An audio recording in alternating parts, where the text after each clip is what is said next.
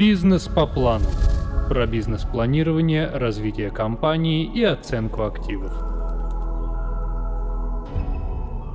Допустим, вы задумались об открытии собственного дела, но не знаете, чем именно заняться.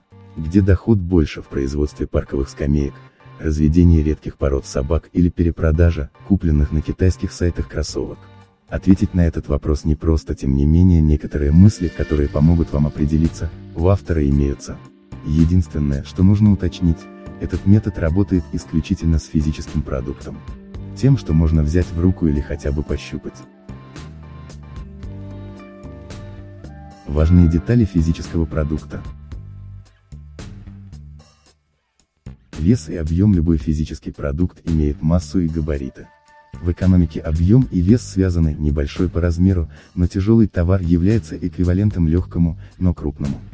Срок годности здесь два варианта, товар может устареть морально, потерять актуальность, выйти из моды, либо банально испортиться, прокиснуть, высохнуть, заржаветь.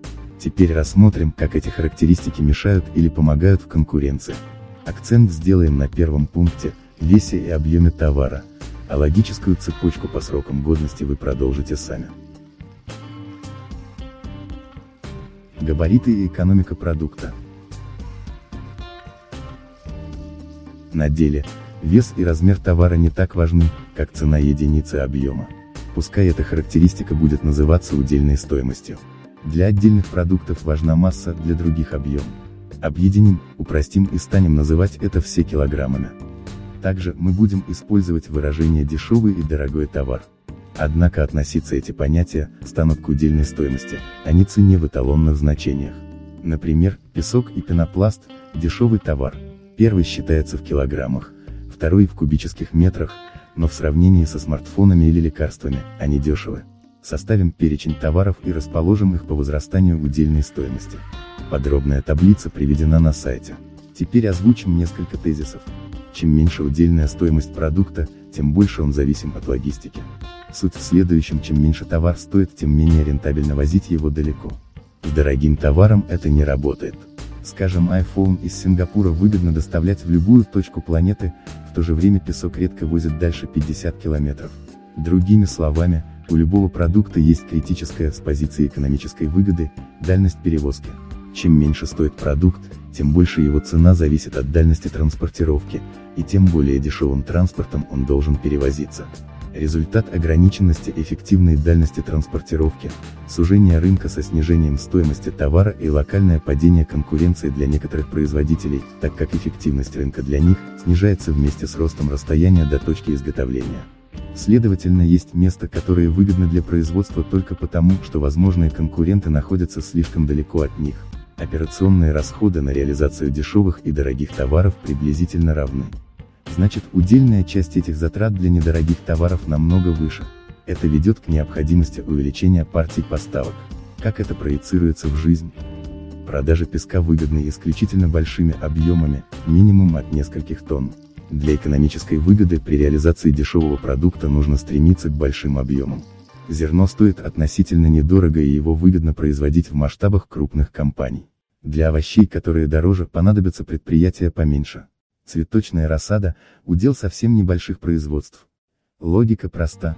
Это то, что очевидно. Давайте применим сказанное к бизнесу. Вариант первый – дорогой продукт. Хороший пример такого товара – смартфоны или мелкая бытовая техника. Доля логистики в их цене редко превышает 2-3% что это значит для продавца огромный неограниченный рынок и одновременно бешеную конкуренцию. Вам придется соперничать с тысячами игроков на значительной территории, в стране или даже планете, так как доля логистики здесь относительно невелика. Ограничителями скорее станут пошлины и сертификаты, а не эффективность экономики. Почему это плохо в нашем предложении нет уникальности? Посмотрите на любую точку продажи iPhone со средними ценами. Если в ней нет дополнительного дохода от аксессуаров, обналички или развода инвесторов, экономические перспективы такого магазина равны нулю. Когда это хорошо, если наш продукт уникален или затраты на его производство минимальны. Пример – ручное производство дизайнерских разделочных досок, которые улетают с полок онлайн-магазинов как горячие пирожки. Зачем этим заниматься потенциал сбыта огромен, возможно, вся планета. Продавая дорогой и конкурентоспособный товар на рынке без границ, можно достаточно комфортно себя чувствовать, даже находясь в очень узкой нише, пример с досками. Дорогой продукт – это почти всегда относительно низкие операционные расходы, поэтому его выгодно производить в условиях небольших или даже кустарных организаций. Если, конечно, удачно выбрана ниша. Но есть дорогие продукты, в которых расходы на производство либо исследования колоссальны. Например, сложная электронная техника или серьезное лекарство. Здесь массовому рынку выгодно заниматься торговлей и обслуживанием, либо создавать копию брендового продукта, что дает огромный доход. Кстати, чем обслуживание таких товаров лучше продажи. Можно избежать глобальной конкуренции, так как здесь на первое место выходит логистика до конечного потребителя. Поэтому выбирая между точкой продажи электронных девайсов и мастерской по их ремонту, остановитесь на ремонте. Вариант второй. Продукт в среднем сегменте. Это крупная бытовая техника, предметы интерьера и материалы для отделки, пища с нормальными сроками хранения. Затраты на перевозку опта здесь будут в районе 5-20% от общей цены товара. Стоимость логистики начинает влиять на количество конкурентов, их становится меньше, и при этом растет, хотя все еще умеренно. В совокупности это делает данный рынок сложным, Здесь многое зависит от деталей бизнес-ниши. Каким образом мы можем применить к этому сектору наши размышления о макроэкономике? В первую очередь, чтобы понять потенциал и объемы вложений. У аналогичных по цене продуктов затраты на создание эффективных компаний должны быть одинаковы. Если это не так, нужно искать причины. Например, удельная стоимость мясной продукции примерно одинакова со стоимостью крупной бытовой техники.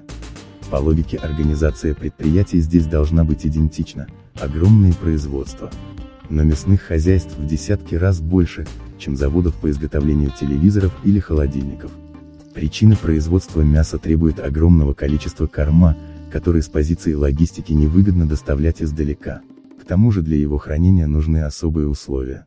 Поэтому, несмотря на общую рентабельность дальних перевозок мяса, в этой нише хорошо себя чувствуют и небольшие компании, которые выигрывают за счет выгод местной конкуренции.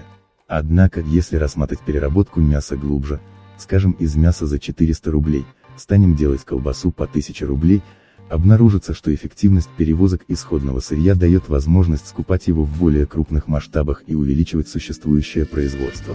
Вроде бы логично, что это конец для мелких производителей. Но есть деталь. Если все-таки организовать сбыт и донести до потребителя преимущество своего продукта, делать колбасу в условиях небольших цехов оказывается выгодно. Ведь продукт относительно дорогой, а значит его производство даже в малых объемах рентабельно. Вариант третий – дешевый продукт. Логистика забирает более 20% себестоимости. Хороший пример – строительные и хозяйственные материалы, песок, цемент, металл, вода. В этом секторе стоимость перевозок решает все. Именно поэтому такой товар имеет строгую привязку к региону. Бизнес по плану.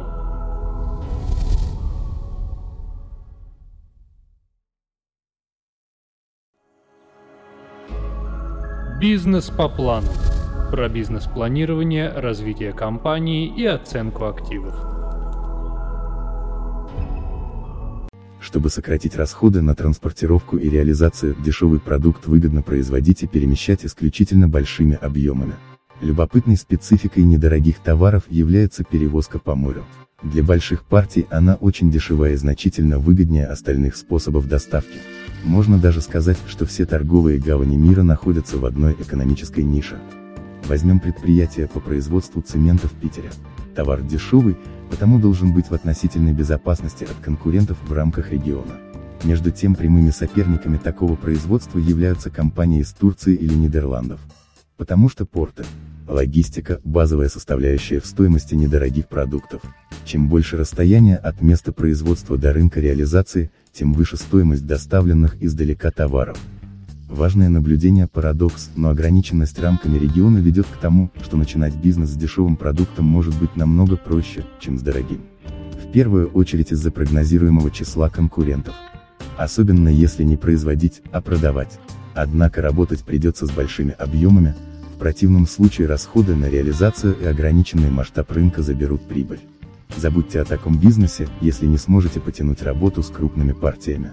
Производить и продавать зерно нужно только вагонами. То же самое относится к песку и воде. Литры и килограммы – это путь в никуда, только десятки и тысячи тонн дадут прибыль. Заключение. Все, что вы здесь прочитали, простая модель, основанная на фундаментальных рыночных законах. Если ее понять и научиться проецировать на окружающую реальность, можно в считанные секунды определять потенциал любых проектов. Бизнес по плану.